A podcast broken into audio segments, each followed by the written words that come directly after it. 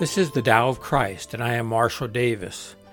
In this podcast, I explore the mystical roots of Christianity, which Jesus called the Kingdom of God, which I refer to as Christian non duality, unitive awareness, or union with God.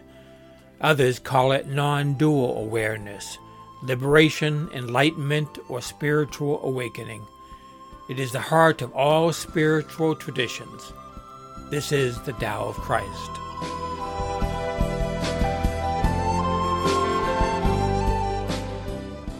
Good morning. This is Marshall Davis.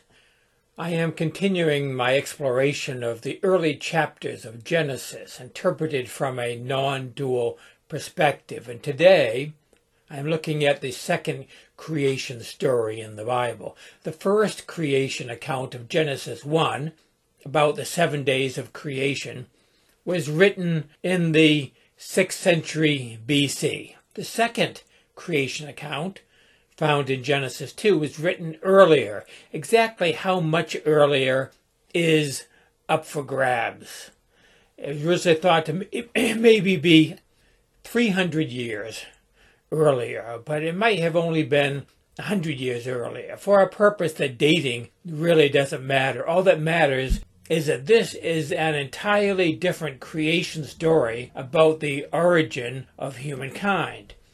God has a different name in this account. God is Yahweh, combined with the other divine name, Elohim. So here he's called Yahweh Elohim. Yahweh is a much earlier deity, whereas Elohim of Genesis 1 simply spoke the universe into existence.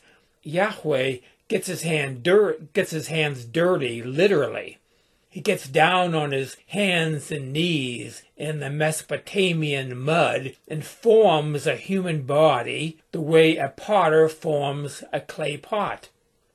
Then Yahweh puts his mouth to the mouth of this earth man and breathes his breath, Neshama Haim, the breath of life, into the nostrils of this clay man, and the man, Ha'adam, becomes a nefesh hayah, a living soul. Now, so far, this is standard stuff that any seminary student who took an Old Testament introduction course would know. But now let me talk about how this second creation story is an expression of non duality. First of all, we have to understand that this is myth. Myth in a good sense. Myth does not mean it's not true. Myth is true fiction. Myth communicates spiritual truth through stories that are not meant to be taken literally. The error of fundamentalism is that it thinks the stories have to be taken literally in order to be true. That's just a clever way that the ego has to avoid truth.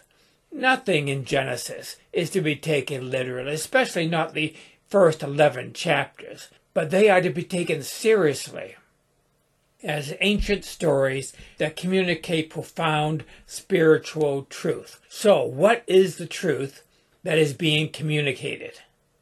The second creation account is communicating the sense of closeness, even oneness, between human and divine.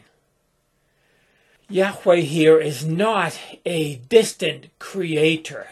As I said, he gets on his hands and knees. He gets his hands dirty in the act of creation. He forms mouth to mouth resuscitation to give humans life. This is no far away, distant, transcendent deity who's too holy to be approached. This is a very immanent God. The story also tells us something about who we are. God breathes his breath into the man of dirt, and that body becomes alive. This is who we are. We are living dirt. You are dust, and to dust you shall return, Genesis says. That is literally true. We are dirt, which ought to be obvious to anyone who has ever scattered the ashes of a loved one. This body is made of the same elements as the soil in my garden. I am earth. I am the earth. This body has been around in some form for four and a half billion years as Earth. And before that, for another eight billion years, before there was an Earth, when the elements of my body, of this body, were being formed in stars. The Earth is not something different than us. The Earth is us. The Earth is literally my body. Now that puts a whole new spin on environmentalism. There's a lot of controversy now about climate change and extinctions in the environment. And what people don't really get is that we're not talking about something separate from us. We are talking about ourselves. We are this earth and everything on it. The earth is us. In this Genesis story, the Hebrew word for human, Adam, is a male form of the word for earth, Adamah. Adam comes from Adamah. We are variations on the same thing. Even the English language communicates this. The word human comes from the same root as humus, which is soil. We are literally and chemically one with the earth. We come from earth. We return to earth. We are earth. And in that sense, we never die as long as there is an earth. We simply change form. So, this is the body part of the creation story. The second part of the creation story is the spiritual part. The story says that God breathes into this earth body the breath of life or the spirit of life of life neshama haim our life is divine breath. This inbreathing was not just a one-time event. God breathes every breath we take. God is breathing through us now. That is why breath and breath exercises are so much associated with spiritual disciplines. God is breathing through us. God's Spirit animates us. Our spirit is God's Spirit. The Spirit in us is God's Spirit, according to Genesis. That's what the Upanishads mean when they say that Atman is Brahman. Spirit in us is the divine cosmic spirit.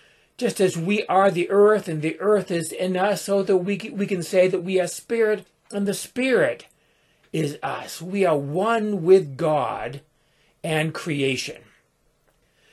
There's a third part of the story, and this is where it really gets interesting. It's about the soul. It says, The Lord God formed man of dust from the ground and breathed into his nostrils the breath of life, and man became a living soul. Ha'adam, man of earth, was inbreathed by neshama, the breath of life, and became nefesh hayah, traditionally translated a living soul. Now, many people use the word soul as a synonym for spirit, but that's not the case in Scripture. Soul is the result of the union of body and spirit. The body and spirit combine, the story says, to produce a living soul. And the Greek word that translates the Hebrew word nephesh is suke or psyche. That's a word used in the Septuagint, which is the ancient Greek translation of the Hebrew scriptures. This psyche the suke, the soul, is what we normally understand to be our unique individual self. It is present at birth and develops in the early years of life through, through contact and influence from family and culture. It is our interface with the world. And just like every snow crystal is unique, so every living psyche is unique. This soul psyche is both a beautiful, wonderful thing, but it can be a deceptive and enslaving thing. And that's when we often call it ego. It is deceptive and delusional when we, we mistake this individual psyche for our true nature. It's not. It is an expression of what we are. The psyche is our temporary human expression, and as such, it's glorious. Like each sunrise or sunset is unique and glorious. We are complex psychological creatures with wonderful intellectual, emotional, imaginative, and intuitive capacities. And that's a good thing. But it is transitory. This personal, individual soul psyche is not immortal. It had a beginning and it will have an end. One day it will cease when the body dies and returns to earth. Ecclesiastes says the dust returns to the earth as it was, and the spirit returns to God who gave it. Well, what about the soul? This is where I want to go one step further than interpreters normally go in talking about the soul in Genesis chapter 2. Commentators normally talk about only individual souls or psyches. But the Genesis creation story, actually, when you look at it, only talks about one soul. In Genesis, Ha'adam, Adam, represents not the individual, but humankind as a whole. Humankind is a living soul. All of humanity is one living soul. There are not 8 billion little individual immortal souls running around on this earth trying to get enlightened or saved or born again or get to heaven or escape the wheel of rebirth or whatever your religious scheme of salvation happens to be. We are one soul. We share our soul with everyone else.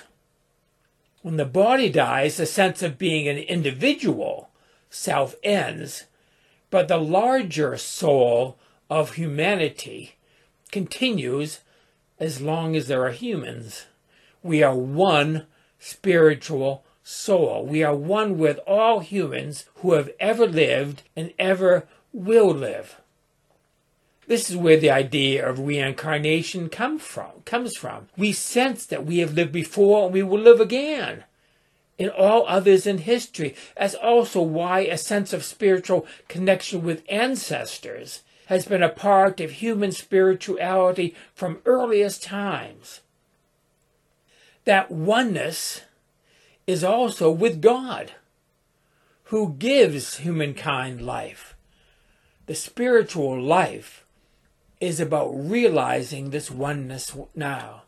This reality is also where the idea of a personal theistic God comes from.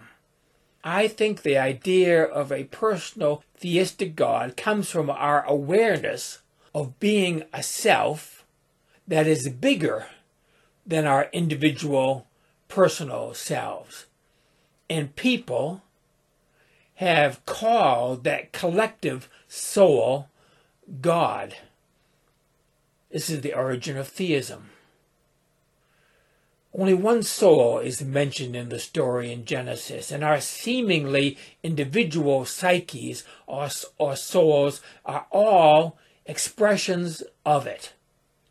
All humans share one soul, just as we share the same air and the water and the same elements in our bodies. I think this is also what is referred to when Christians speak about a personal relationship with Christ. Christ is another term for this one human soul. It's no longer I who live, but Christ who lives in me, the Apostle Paul said. All die in Adam and are resurrected in Christ, he said. Emerson called this the world soul, anima mundi. Plato talked about this as the suke cosmo, the cosmic soul. This is the Logos of John's Gospel. This is what Christians call Christ. This is the Christ who was resurrected when the individual named Jesus, died. This is the eternal Christ, seen as human and divine. This is Christ incarnated in us. Teresa of Avila famously said, Christ has no body but yours, no hands, no feet on earth but yours. Yours are the eyes with which he looks compassion on this world. Yours are the feet with which he walks to do good. Yours are the hands with which he blesses all the world. Yours are the hands, yours are the feet, yours are the eyes, you are his body. Christ has no body now but yours. No hands, no feet on earth but yours. Yours are the eyes with which he looks compassion on this world. Christ has no body now on earth but yours. And that is it for today. Grace and peace to you.